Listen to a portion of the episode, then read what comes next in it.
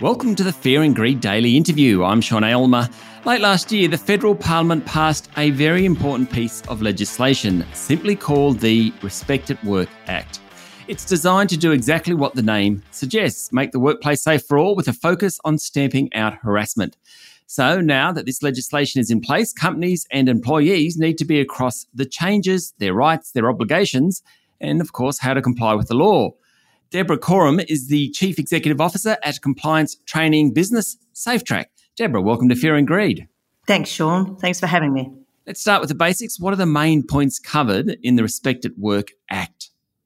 Yeah, so the most significant parts of the reform are that it places a positive duty on employers to take reasonable and proportionate measures to eliminate sex discrimination, including sexual harassment, as far as possible in the workplace. What that effectively means is that they need to proactively prevent conduct rather than just responding to it after it occurred. It also prohibits hostile workplaces and environments on the grounds of sex, and it also and significantly expands the Human Rights Commission's investigative and enforcement powers. So it sort of turns them into a regulator, if you like. Okay. I mean, any of us who have been in the workplace for a while kind of shudder at some of the things we experienced 20 years ago. Are workplaces as bad? I mean, I think the answer to that is yes.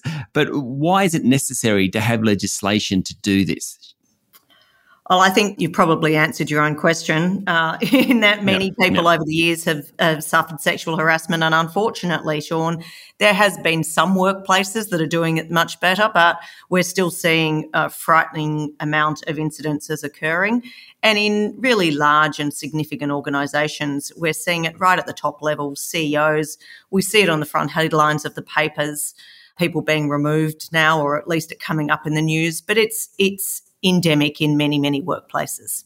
Okay, so being proactive or uh, preventing it to the best of their ability, what does that mean for a business? Yeah, so I mean that's an interesting one, and the and we have been set out some fairly clear guidelines of what the expectations are.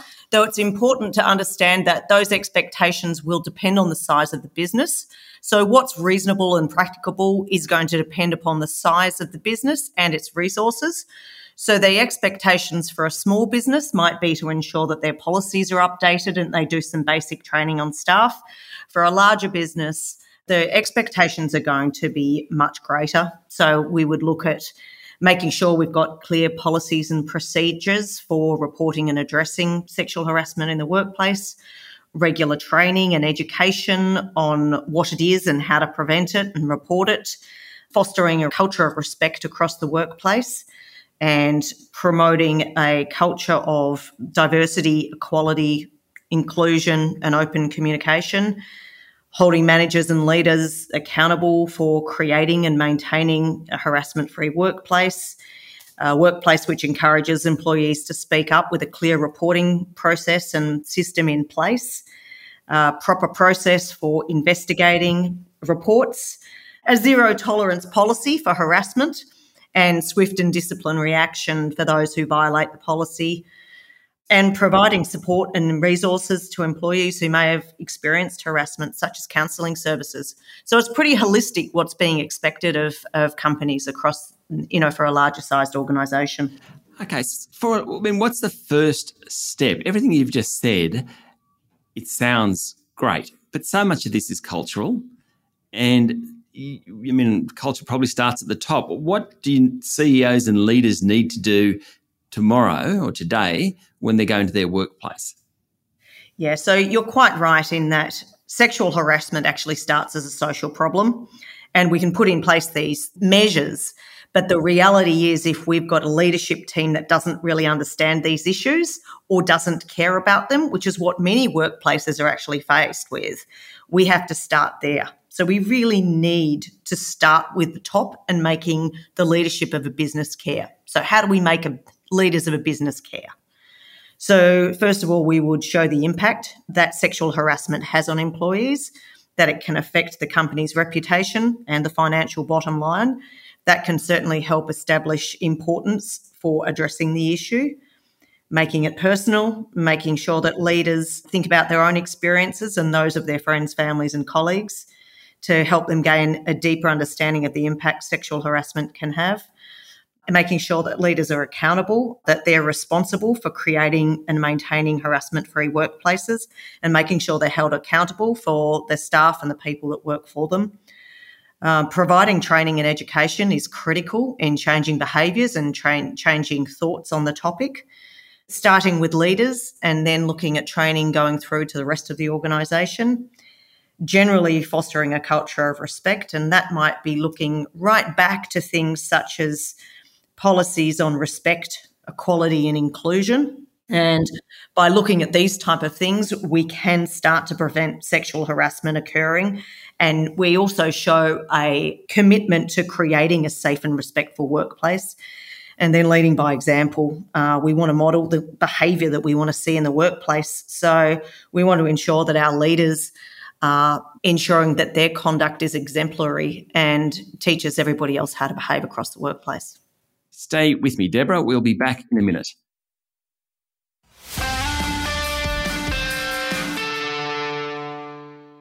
My guest this morning is Deborah Coram, CEO of Safetrac.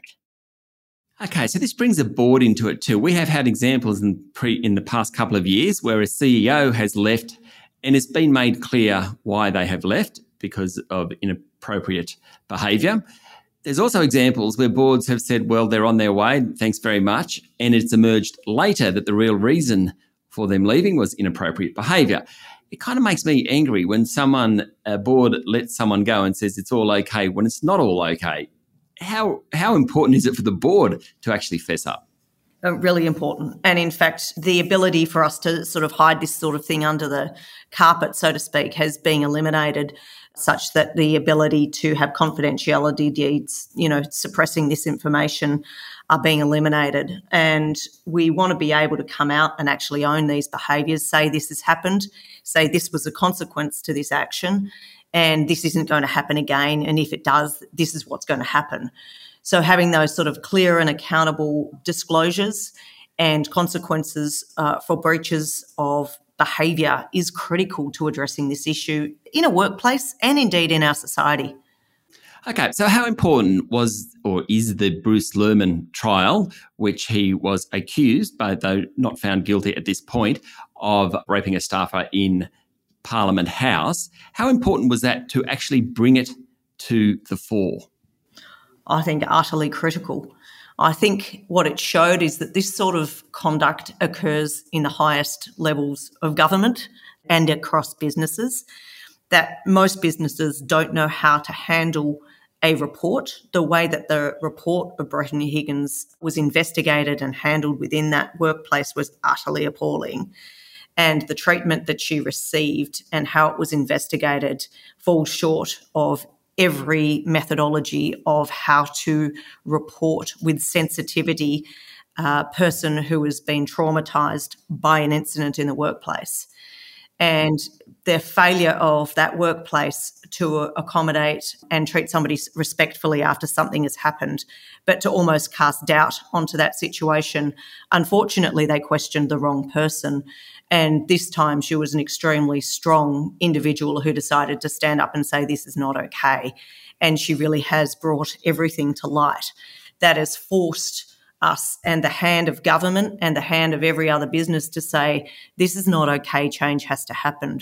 So, yeah, I think the whole Brittany Higgins saga and her bravery has been instrumental in creating this change. I also think it came alongside the Me Too movement and the Speak Up movement. And I think that there is a much stronger voice across society for women are not going to tolerate these behaviours any longer. How hopeful are you? Really hopeful. I think this uh, legislation is the strongest legislation that I've seen passed. I've been in compliance a very long time. And this legislation that is not about making something illegal and saying this cannot happen in the workplace for it to then change into a proactive duty to say the organisation has to do everything possible to prevent it. That's a whole level, different level of compliance. Mm. So what what happens is when somebody says you can't do that, the immediate thing to do is to check the box, is to say okay, I've done some training, I've checked the box. If something happens, I'm not going to be vicariously liable because I, you know, I trained my staff, I tried for it not to happen. Well, that's not going to fly under this legislation because what the Commission is going to come and look at and say, did you do everything reasonably possible? Did you survey? Did you talk to your staff? Did you look at benchmarking behaviours before this all started? Did you have policies in place? Did you back up those policies with training? Did you regularly communicate it? Did you fully investigate every conduct that happened that wasn't okay? Did you have proper remediation for the people who'd been harassed?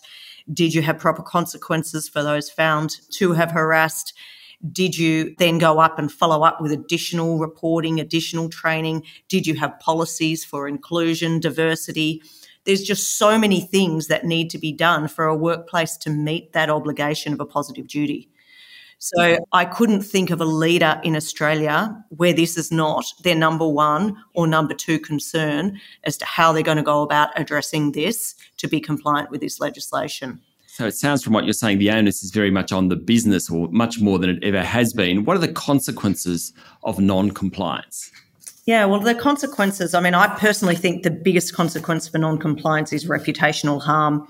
I think reputational harm and the media surrounding organisations that breach this legislation is stronger and more damaging than anything else that can happen to an organisation.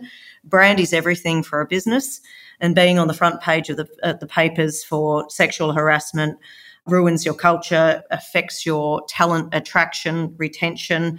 It impacts your short term and long term shareholder value. So I think that's number one. Then, of course, you've got penalties under various legislation, the work health and safety legislation, the discrimination legislation. You've got um, small claims tribunals. There, the penalties are being lifted to 100,000 there. So you've got easy recourse for complainants under that as well. Employee turnover, I think, is probably another one, yep. and decreased productivity. So, when you've got a culture of this sort of thing happening, people tend to talk about this and what's yep. happening and who did what rather than actually getting on with the business of actually working. Deborah, thank you for talking to Fear and Greed. Thank you for having me, Sean. Thanks very much. That was Deborah Coram, CEO of compliance training business Safetrac. This is the Fear and Greed Daily Interview. Join us every morning for the full episode of Fear and Greed, Australia's most popular business podcast. I'm Sean Aylmer. Enjoy your day.